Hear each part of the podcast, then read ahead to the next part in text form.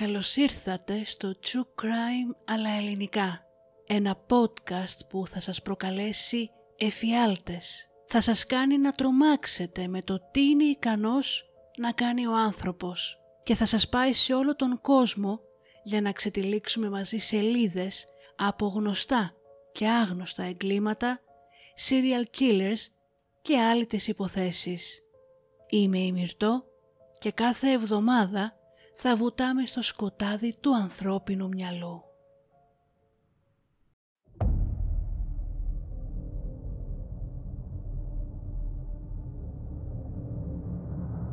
And that's where I cut her open when he told me to. Slave. There's no way around it. Primarily a sexual slave, but nonetheless a physical slave as well. I had no intention of hurting him. I, I couldn't find any way to eat and The girls you, mean you beat her to death with what? Uh, sledgehammer. We are all evil in some form or another.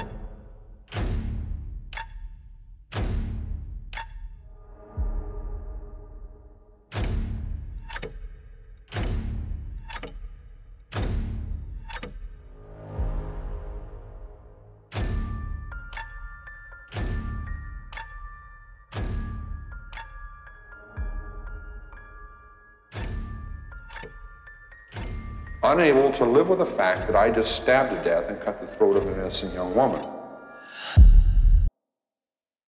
23 Ιουνίου του 2007 και βρισκόμαστε στην πόλη Fayetteville της πολιτείας Georgia στην Αμερική. Στις 3 και μισή το μεσημέρι, ο παλαιστής Τσάβο Γκερέρο λαμβάνει ένα περίεργο μήνυμα στο κινητό του από τον καλό του φίλο. Το μήνυμα λέει πως η σύζυγος του φίλου του και ο γιος του έχουν τροφική δηλητηρίαση και πως θα αργούσαν να έρθουν στο σοου που είχε προγραμματιστεί για εκείνο το βράδυ στο Μπομόν του Τέξας. Ο Γκερέρο κάλεσε πίσω, έπεσε όμως τον τηλεφωνητή. Εκεί ο φίλος του είχε αφήσει το ίδιο μήνυμα και ο τόνος της φωνής του του φαινόταν ανατριχιαστικός. Προσπάθησε να τον καλέσει, συνεχίζοντας τις κλήσεις για 12 ολόκληρα λεπτά, χωρίς όμως καμία απάντηση. Τελικά το άφησε μήνυμα για να τον πάρει πίσω. Ο Κρίς αργότερα τον κάλεσε, λέγοντάς του ότι μίλαγε με την αεροπορική εταιρεία για να αλλάξει την πτήση λόγω της αρρώστιας της οικογένειάς του. Κλείνοντας, με φωνή που φαινόταν να τρέμει, του είπε «Τσάβο σ' αγαπώ». Μια πρόταση που ο Κρίς είπε με έμφαση. Μια πρόταση που έκανε τον Τσάβο να νιώθει ότι κάτι δεν πάει καλά.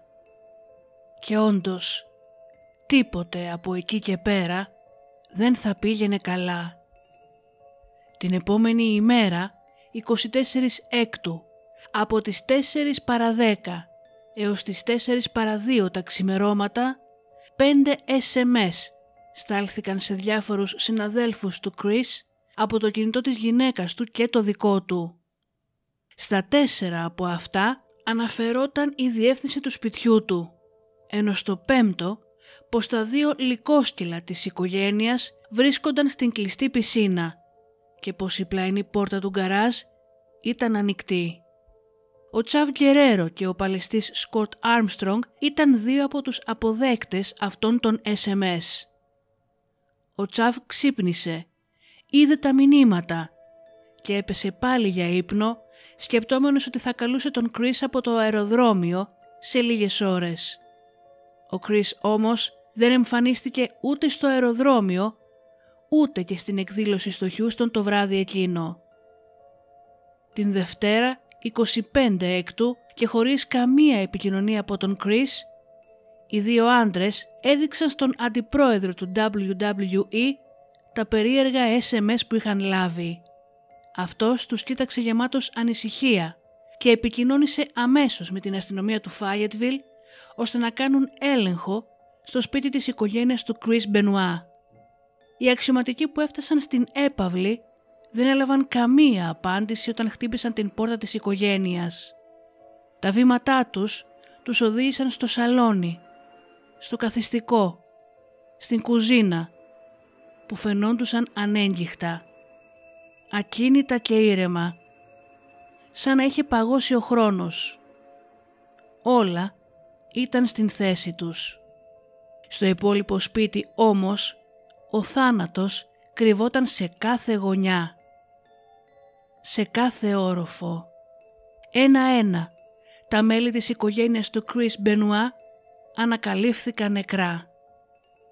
Τρεις θάνατοι, τρεις πληγές.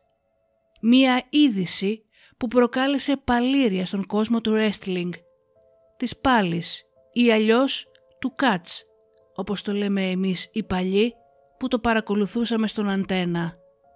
Η ιστορία της διπλής δολοφονίας και αυτοκτονίας του Chris Μπενουά και της οικογένειάς του ήταν ένα χτύπημα στο στομάχι του World Wrestling Entertainment. Μία κραυγή παράνοιας. Ένας γίγαντας που έβραζε και στο τέλος ξύπνησε. Οι δεκάδες δικαιολογίες που έχουν αναφερθεί, τα σενάρια, ο εθισμός, η παντελής απουσία του ονόματος του Chris από το σύμπαν της πάλης αποτελούν μια σπαζοκεφαλιά, αλλά και μια θλιβερή υπενθύμηση για μελλοντικούς αθλητές. Μια οικογένεια που ξεκληρίστηκε και ένας άντρας που βρέθηκε στο μάτι του κυκλώνα από το δικό του χέρι.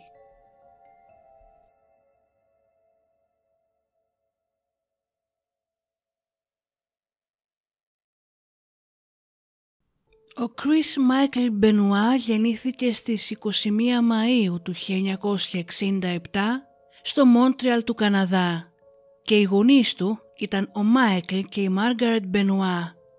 Μεγάλωσε στην περιοχή Έντμοντον της Αλμπέρτα και είχε μία αδερφή που ζούσε κοντά στην περιοχή.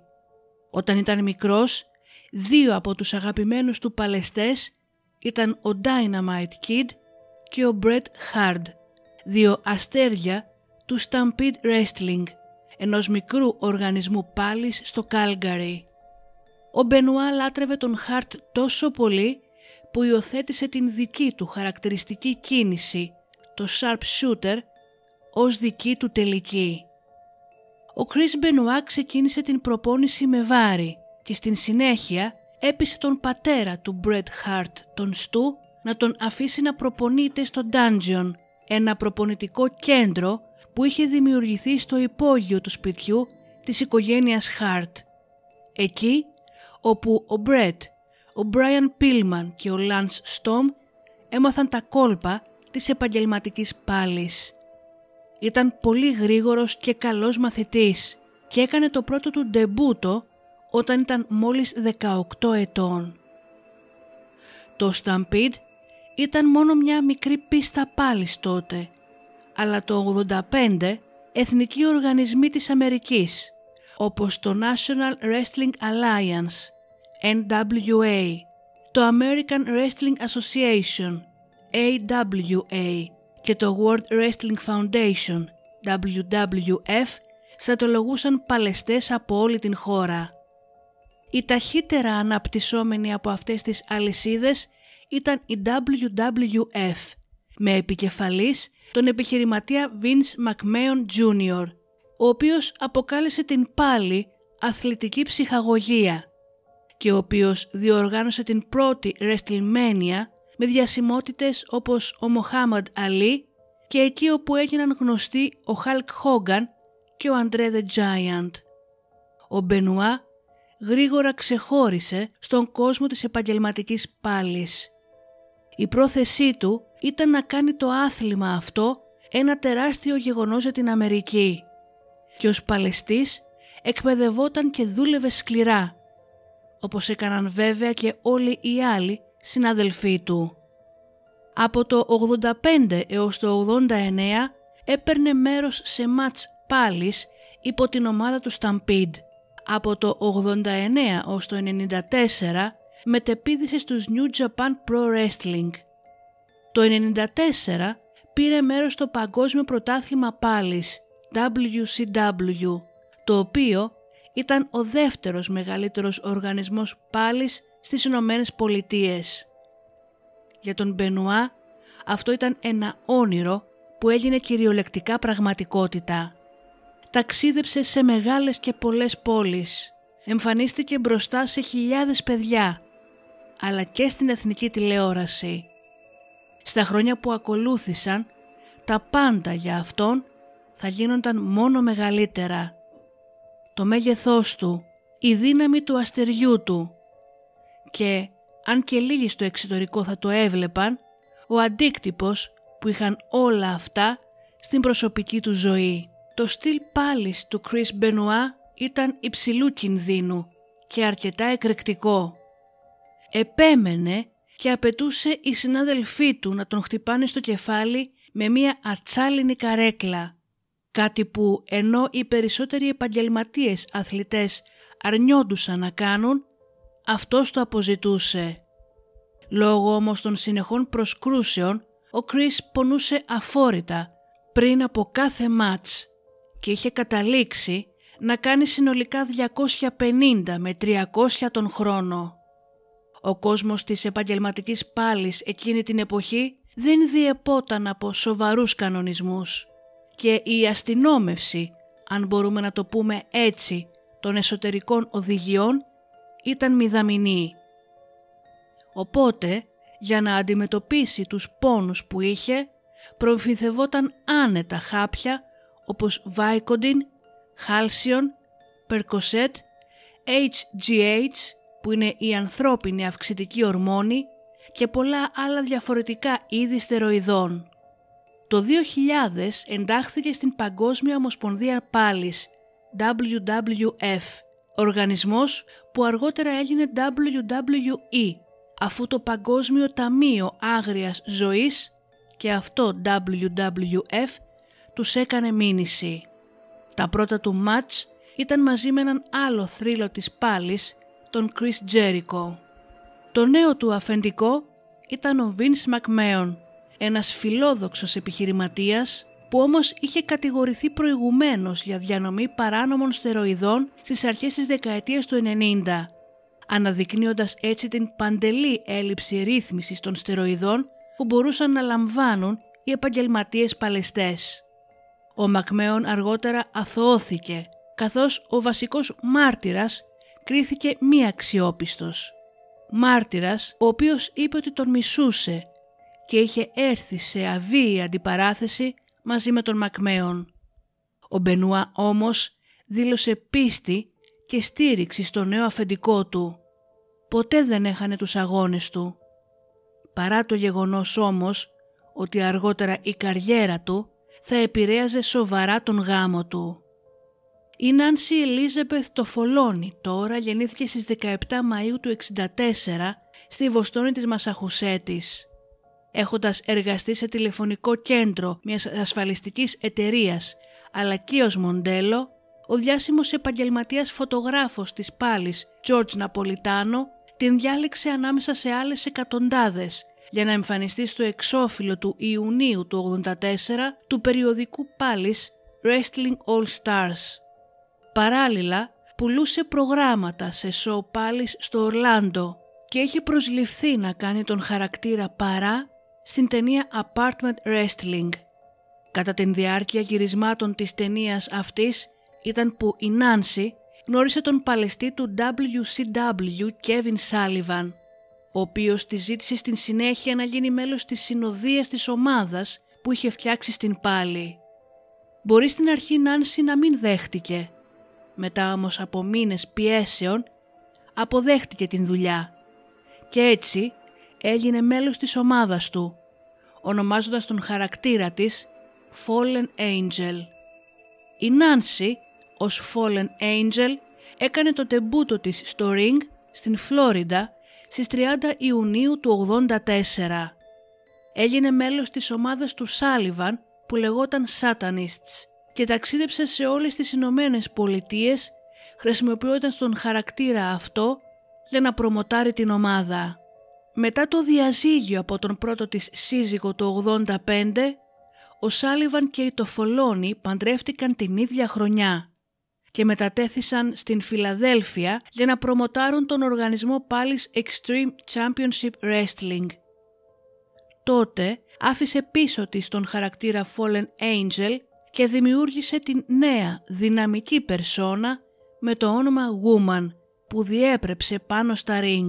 Συνέχισε να διαχειρίζεται την καριέρα του συζύγου της καθώς και άλλων παλαιστών υψηλού προφίλ όπως ο Rick Flair και ο Sandman.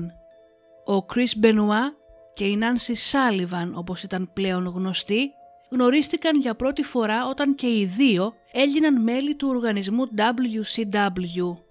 Τότε ο θρελικός παλαιστής Rick Flair προσέγγισε τον Benoit για να γίνει μέλος της ομάδας πάλης που είχε δημιουργήσει με το όνομα The Four Horsemen το 1995.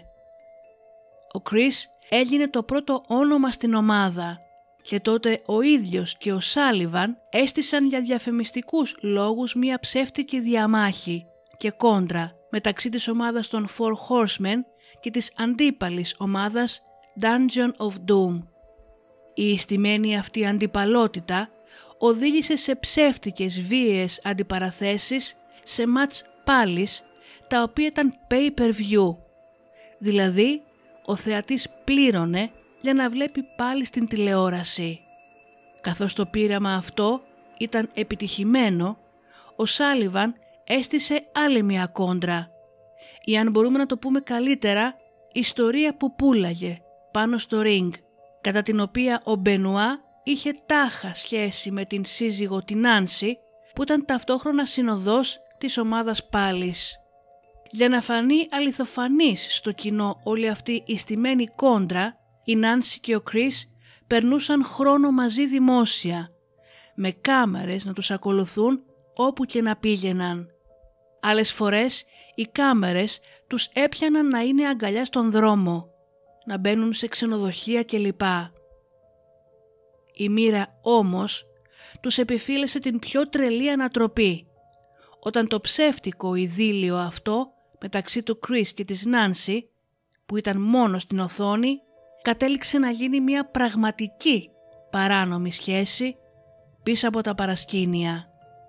Ως αποτέλεσμα, η φιλική έως τώρα σχέση του Σάλιβαν με τον Μπενουά μετατράπηκε σε πραγματική έχθρα, παρά το γεγονός ότι ο Κρίς δήλωνε συνέχεια πως είχε τον μεγαλύτερο σεβασμό για τον Σάλιβαν. Ο Κέβιν όμως δεν επέτρεψε τα γεγονότα της πραγματικής ζωής να επηρεάσουν τον χαρακτήρα αλλά και την συμπεριφορά που είχε πάνω στο ring και ποτέ δεν έπραξε αρνητικά απέναντι στον Chris κατά την διάρκεια των διαφόρων μάτς. Παρόλο που μετά τον κατηγόρησε πως αυτός ήταν η αιτία και την κατάρρευση του γάμου του. Εν τέλει η Νάνση και ο Κέβιν χώρισαν το 97 και ο Κρίς και η Νάνση αραβωνιάστηκαν την ίδια χρονιά.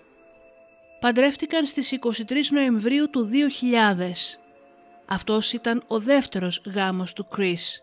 Ο Κρίς ήταν παντρεμένος από το 88 έως το 97 με την Μαρτίνα Μπενουά και είχαν ήδη δύο παιδιά μαζί, ενώ για την Νάνση ήταν ο τρίτος γάμος.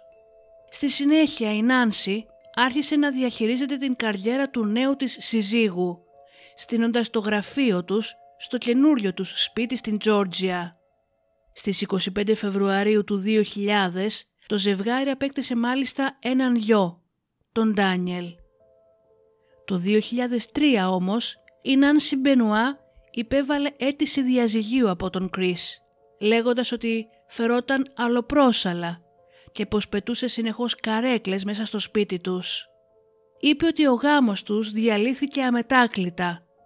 Ωστόσο λίγο καιρό μετά απέσυρε τα περιοριστικά μέτρα που είχε καταθέσει εναντίον του Κρίς καθώς και την αίτηση διαζυγίου. Ένας από τους πιο στενούς φίλους του Chris Benoit στο WWE ήταν ο παλαιστής Eddie Guerrero, ο οποίος και αυτός ξεκίνησε από τα χαμηλά. Ανέβηκε πολύ γρήγορα σε δημοφιλία πάνω στο ring και οι θαυμαστές του πραγματικά τον λάτρευαν. Το 2004 ο Chris Benoit κέρδισε το παγκόσμιο πρωτάθλημα βαρέων βαρών, την πιο διάσημη ζώνη τίτλου στο WWE, με τον Guerrero να κατέχει τον τρέχοντα τίτλο εκείνη την εποχή. Οι δυο τους ήρθαν πάρα πολύ κοντά και η δυνατή φιλία που δημιουργήθηκε τους έκανε ένα μοναδικό δίδυμο και στην ζωή και πάνω στο ring. Ο πνευματικός και θρήσκος Έντι Γκερέρο πίστευε σε μία υψηλότερη δύναμη. Η πίστη του και το ήθος του ενέπνευσε πολλούς, συμπεριλαμβανομένου και του Κρίς, ο οποίος συχνά στρεφόταν στον φίλο του για καθοδήγηση και πνευματική υποστήριξη. Στις 13 Νοεμβρίου του 2005 όμως, ο Έντι Γκερέρο σε ηλικία 38 μόλις ετών βρέθηκε νεκρός στο δωμάτιο του ξενοδοχείου του από τον ανιψιό του Τσάβο Γκερέρο. Οι γιατροί ως αιτία θανάτου διαπίστωσαν οξία καρδιακή ανεπάρκεια λόγω χρόνιας κατάχρησης παυσίπονων και στεροειδών. Ήταν μόνο μερικούς μήνες νεότερος από τον Μπενουά. Μετά τον θάνατο του Γκερέρο, το WWE ίδρυσε το πρόγραμμα ευεξίας, το οποίο διενεργούσε τυχαία τεστ για ναρκωτικά, έκαναν τεστ φυσικής κατάστασης αλλά και τεστ στρες. Ωστόσο, το πρόγραμμα αυτό επέτρεπε στους παλαιστές να το περάσουν αν μπορούσαν να βρουν κάποιον γιατρό που θα τους έγραφε φάρμακα. Ως φόρο τιμής στον Γκερέρο, ο οργανισμός διοργάνωσε μία εκδήλωση όπου πολλοί αθλητές πάλις μίλησαν στην κάμερα για το αντίκτυπο που είχε ο θάνατος του Έντι στον οργανισμό WWE αλλά και στις ζωές τους. Μία από τις πιο συναισθηματικές μαρτυρίες ήταν αυτή του Μπενουά. Ο Κρίς συγκεκριμένα είπε «Ο Έντι Γκερέρο ήταν ο καλύτερος μου φίλος. Ένας τόσο όμορφος άνθρωπος, τόσο καλόκαρδος. Τον ξέρω περίπου 15 χρόνια. Ήταν ο μόνος φίλος που είχα και ο μόνος στον οποίο μπορούσα να ανοίξω την καρδιά μου όποτε είχα κάποιο πρόβλημα. Λατρεύω τον Έντι Γκερέρο. Μη μπορώντας να συγκρατήσει τα δάκρυά του, ξέσπασε σε κλάματα λέγοντας «Έντι, ξέρω ότι είσαι σε ένα καλύτερο μέρος και ξέρω ότι με κοιτάς από εκεί πάνω.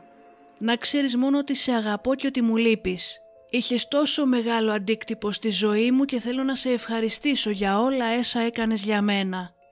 Δεν θα σε ξεχάσω ποτέ και θα τα ξαναπούμε. Ο θάνατος του Γκερέρο όμως άλλαξε δραματικά τον Μπενουά. Ο Κρίς έγινε παρανοϊκός και πολλές φορές δεν άφηνε την οικογένειά του να βγει από το σπίτι. Η παράνοιά του τον έκανε να πιστεύει ότι τον παρακολουθούσαν και κάθε φορά που πήγαινε στο αεροδρόμιο έπαιρνε διαφορετικές διαδρομές. Στο ημερολόγιο που κράταγε ευλαβικά μετά τον θάνατο του Έντι, ο Μπενουά έγραψε στον φίλο του «Θα είμαι μαζί σου σύντομα». Ένα ανατριχιαστικό σημάδι που έδειχνε πως ήταν εξαιρετικά ταραγμένος και μία εκδήλωση κατάθλιψης, καθώς και ένας φρικτός ιονός για το τι επρόκειτο να συμβεί μόλις δύο χρόνια αργότερα. Ο Κρίς Τζέρικο, ο οποίος ήταν καλός φίλος τόσο με τον Κρίς όσο και με τον Έντι Γκερέρο, είπε ότι στην κηδεία του Έντι οι δυο τους αγκαλιάστηκαν. Η αγκαλιά όμως που έδωσε ο Μπενουά στον Τζέρικο ήταν σύμφωνα με τον ίδιο μία από τις πιο θλιβερές και απελπισμένες αγκαλιές που είχε νιώσει ποτέ. Και σύντομα, χωρίς καμία προειδοποίηση, όλα θα διαλύονταν. Το Σάββατο 23 Ιουνίου του 2007 ο Τσάβο Γκερέρο, ο γιος του Έντι, μίλησε στις 3.30 το απόγευμα με τον Κρίς, καθώς επρόκειτο να πετάξουν στον Χιούστον για έναν αγώνα πάλης. Ο Κρίς όμως του είπε ότι έχασε την πτήση του και πως θα αργούσε και για το επόμενο μάτς που είχαν κλείσει στον πομόν του Τέξας. Ο τόνος και η περίεργη συμπεριφορά του Κρίς ανησύχησαν τον Τσάβο, ο οποίος τον ξανακάλεσε στις 3.42 όταν όμως η κλίση δεν απαντήθηκε, του άφησε μήνυμα. Στις 3.44 ο Κρίς επέστρεψε την κλίση, λέγοντας στον Τσάβο ότι ήταν στο τηλέφωνο με την Delta Airlines, προσπαθώντας να αλλάξει την πτήση του. Ισχυρίστηκε ότι τόσο ο γιος του όσο και η σύζυγός του είχαν τροφική δηλητηρίαση και ο Τσάβο του είπε να τον καλέσει αν τον χρειαστεί. Ο Μπομόν με περίεργο ύφος έκλεισε το τηλέφωνο με τον Τσάβο λέγοντάς τους αγαπώ». Σαν μια δυσίωνη ανάσα που προμήνυε μόνο μια καταστροφή. Τα ξημερώματα μεταξύ 3 και 51 έως 3 και 58 το πρωί ο Τσάβο έλαβε 5 SMS από τον Κρίς όπου έγραφαν πως τα σκυλιά ήταν στον χώρο της πισίνας και το γκαράζ είχε μείνει ανοιχτό. Δεν έδωσε σημασία. Όταν όμως έφτασε εκείνο το βράδυ στο αεροδρόμιο, ο Κρίς Μπενουά ήταν άφαντος. Το πρωί της Κυριακής τώρα, ο Μπενουά τηλεφώνησε στο γραφείο σχέσεων του WWE. Είπε ότι η οικογένειά του ήταν άρρωστη και πως θα έπαιρνε αργότερα μία άλλη πτήση για το Χιούστον όπου επρόκειται να αντιμετωπίσει τον παλαιστή CM Punk για να κερδίσει το παγκόσμιο πρωτάθλημα EWC. Δεν εμφανίστηκε όμως ποτέ στην ζωντανή αυτή εκδήλωση και σαν δικαιολογία είπε πως είχε μια έκτακτη οικογενική ανάγκη. Ο θάνατος όμως είχε ήδη έρθει στο σπίτι της οικογένειας Μπενουά δύο ημέρες νωρίτερα. Την Παρασκευή 22 Ιουνίου ο Κρίς σκότωσε την σύζυγό του Νάνση σε ένα υπνοδωμάτιο στον επάνω όροφο του σπιτιού τους στο Φέιετβιλ της Τζόρτζια. Τα χέρια της Νάνση ήταν δεμένα και το σώμα της τυλιγμένο σε μία πετσέτα. Μία βίβλος είχε τοποθετηθεί δίπλα στο άψυχο κορμί της. Οι τραυματισμοί της έδειξαν ότι ο Κρίς είχε πιέσει το ένα του γόνατο στην πλάτη της όσο ταυτόχρονα τραβούσε ένα κορδόνι γύρω από τον λαιμό της προκαλώντας τη στραγαλισμό. Οι ιατροδικαστές δήλωσαν πως δεν υπήρχε κανένα αμυντικό τραύμα, κάτι που σήμαινε πως η Νάνση δεν πρόλαβε καν να προβάλλει αντίσταση. Οι τοξικολογικές εξετάσεις έδειξαν αλκοόλ στο σύστημά της, όμως οι ιατροδικαστές δεν μπόρεσαν να προσδιορίσουν εάν το αλκοόλ αυτό υπήρχε πριν από τον θάνατό της ή είχε δημιουργηθεί λόγω της διαδικασίας αποσύνθεσης. Η αποσύνθεση κατέστησε επίσης δύσκολη την εκτίμηση των επιπέδων υδροκόνης και αλπραζολάμης. Με άλλα λόγια, δεν υπήρχαν στοιχεία που να υποδηλώνουν ότι είχε ναρκωθεί πριν πεθάνει. Ο Κρίς στην συνέχεια στραγγάλισε τον 7χρονο γιο του Ντάνιελ μέσα στην κρεβατοκάμαρά του.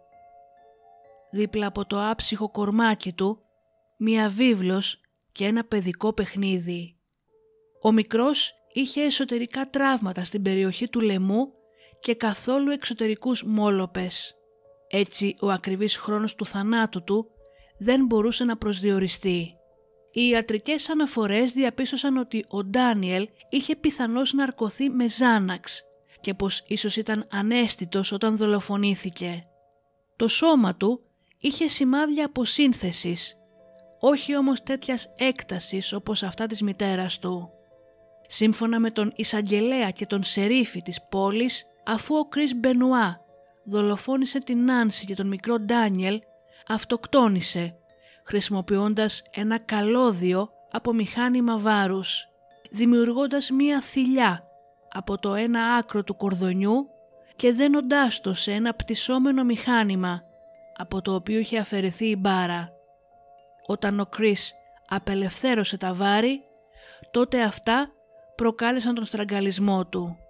Σύμφωνα με τις έρευνες της αστυνομίας στον υπολογιστή της οικογένειας, ο Κρίς είχε περάσει όλο το Σαββατοκύριακο μεθυσμένος με τα κρύα πτώματα των αγαπημένων του ανθρώπων να κοίτονται στο σπίτι και έψαχνε στο ίντερνετ για τους γρηγορότερους και ευκολότερους τρόπους για να σπάσει ο λαιμός κάποιου.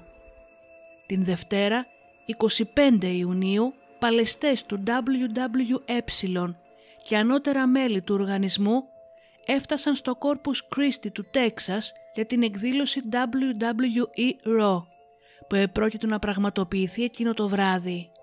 Καθώς η ώρα έναρξης πλησίαζε και ο Κρίς ήταν άφαντος, ανησύχησαν καθώς δεν είχαν νέα του για περισσότερες από 24 ώρες.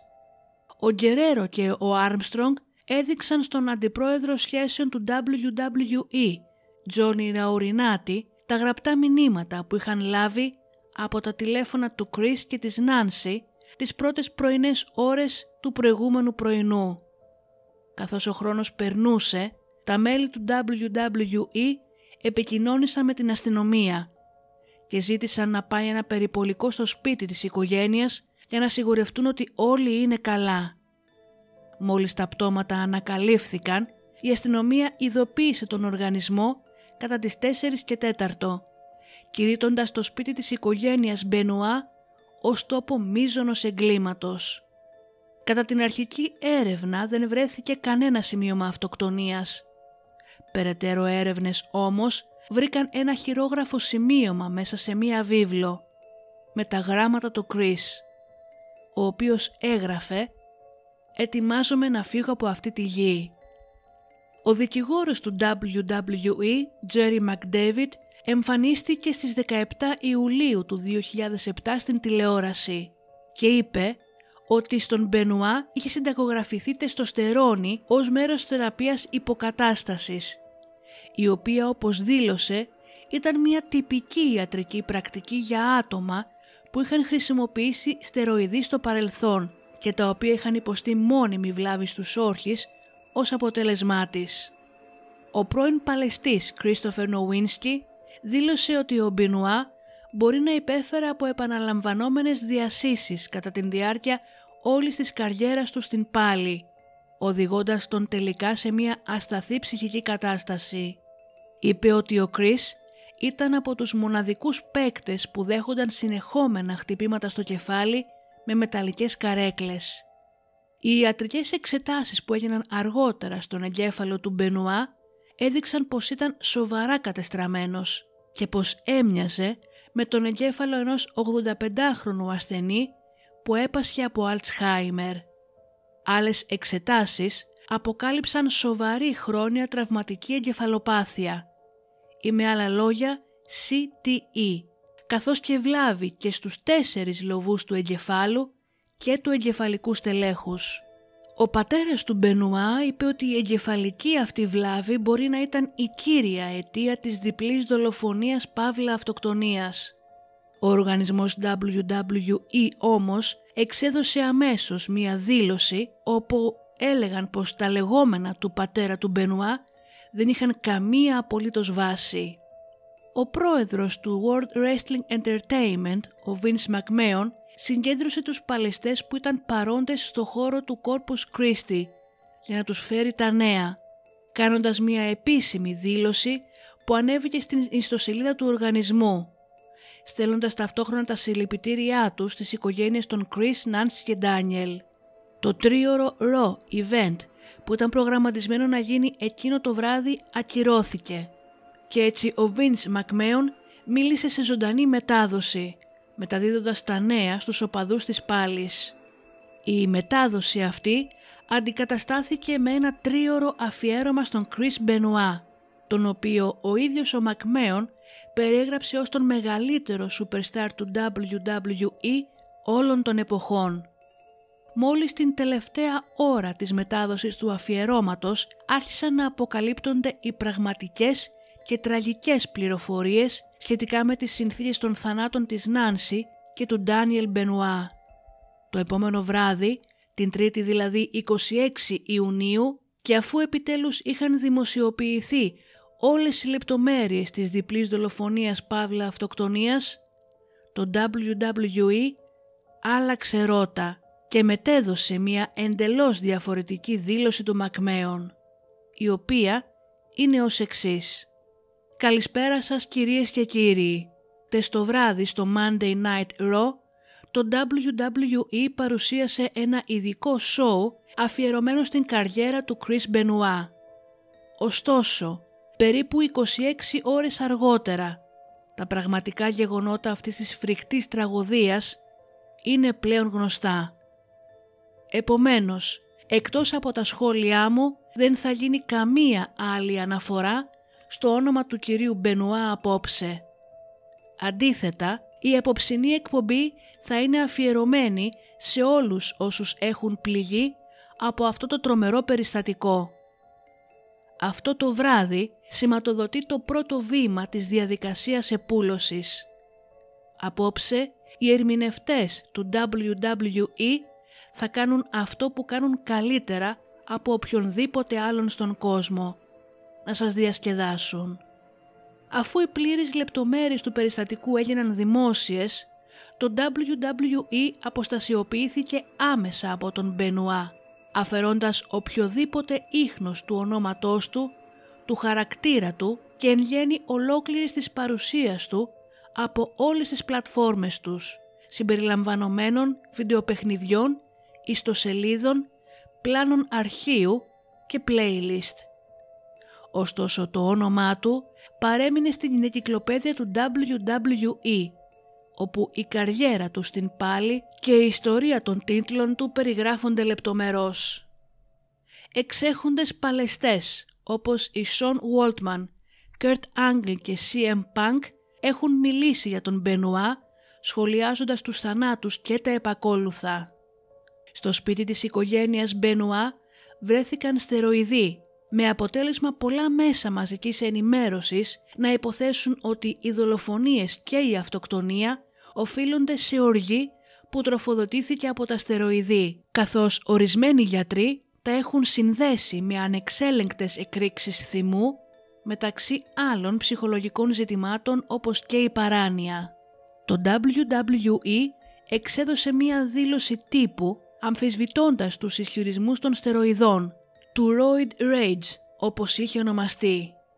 Υποστήριξαν ότι οι πράξεις αυτές έγιναν ως σκόπιμες σκέψεις, λόγω των σημαντικών χρονικών περιόδων που υπήρχαν μεταξύ του θανάτου της συζύγου και του θανάτου του γιου, αναφέροντας επίσης και την παρουσία της βίβλου για να δείξουν πως δεν ήταν θέμα οργής. Την περίοδο που έγινε το τραγικό συμβάν, το CTE σε πρώην ποδοσφαιριστές ήταν ένα ταχαίως αναπτυζόμενο ζήτημα.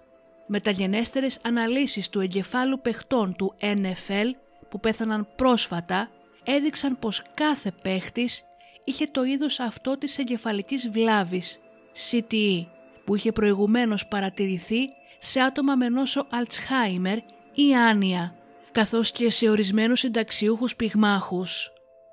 Ο Μάικλ Μπενουά, ο πατέρας του Κρίς, συμφώνησε να αναλύσει τον εγκέφαλο του γιού του από τους ίδιους νευροχειρουργούς και διαπιστώθηκε ότι οι πολλαπλές διασύσεις αποτελούν μέρος του ιατρικού του ιστορικού.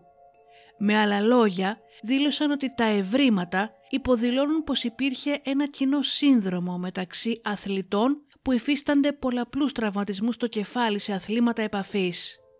Ο θάνατος ενός δεύτερου παλαιστή του WWE το 2009 του Άντριου Μάρτιν, γνωστού με το όνομα τεστ, αποδόθηκε και αυτός στο CTE.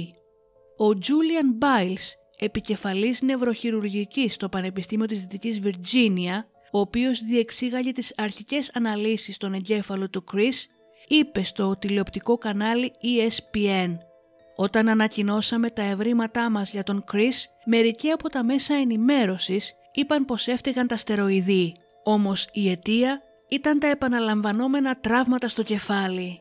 Την δεκαετία που ακολούθησε, η μεταθανάτια έρευνα εγκεφάλου σε πολλούς νεκρούς παλαιστές διέγνωσε ευρήματα CTE. Οι παλαιστές που διαγνώστηκαν με CTE σε αυτήν την έρευνα ήταν η Axel Rotten, Balls Mahoney, Jimmy Snuka, Mr. Fuji και Ron Bass συνολικά πάνω από 60 επαγγελματίες παλαιστές και εκπρόσωποι παλαιστών που έχουν πεθάνει κατέθεσαν μηνύσεις κατά του WWE, με το δικαστήριο να ισχυρίζεται πως ο οργανισμός απέκρυψε τους κινδύνους τραυματισμού και συγκεκριμένα το CTE. Η αγωγή όμως απορρίφθηκε τον Σεπτέμβριο του 2018. Η τραγωδία του Μπενουά δυστυχώς δεν έκανε το WWE να αναγνωρίσει την σχέση μεταξύ του CTE και της επαγγελματικής πάλης. Η Νάνση και ο Ντάνιελ Μπενουά αποτεφρώθηκαν μετά από μνημόσυνο που έγινε στις 14 Ιουλίου του 2007. Οι στάχτες τους τοποθετήθηκαν σε δοχεία με σχήμα αστερία και δόθηκαν στην οικογένεια της Νάνση. Ο Κρίς Μπενουά αποτεφρώθηκε και αυτός, αλλά το που βρίσκεται η τέφρα του δεν αποκαλύφθηκε ποτέ δημόσια. Στο τέλος, η πραγματική τραγωδία επισκιάζει οποιαδήποτε διαφωνία υπάρχει μεταξύ οργανισμών πάλης και δικαστηρίων. Δύο αθώες ψυχές είδαν το νήμα της ζωής τους να κόβεται χωρίς λόγο, ενώ για μία άλλη οι πραγματικές συνθήκες θα είναι ακόμα γεμάτες από ερωτηματικά και υποθέσεις. Σας ευχαριστώ που και σήμερα με ακούσατε, να είστε καλά και τα λέμε στον επόμενο εφιάλτη.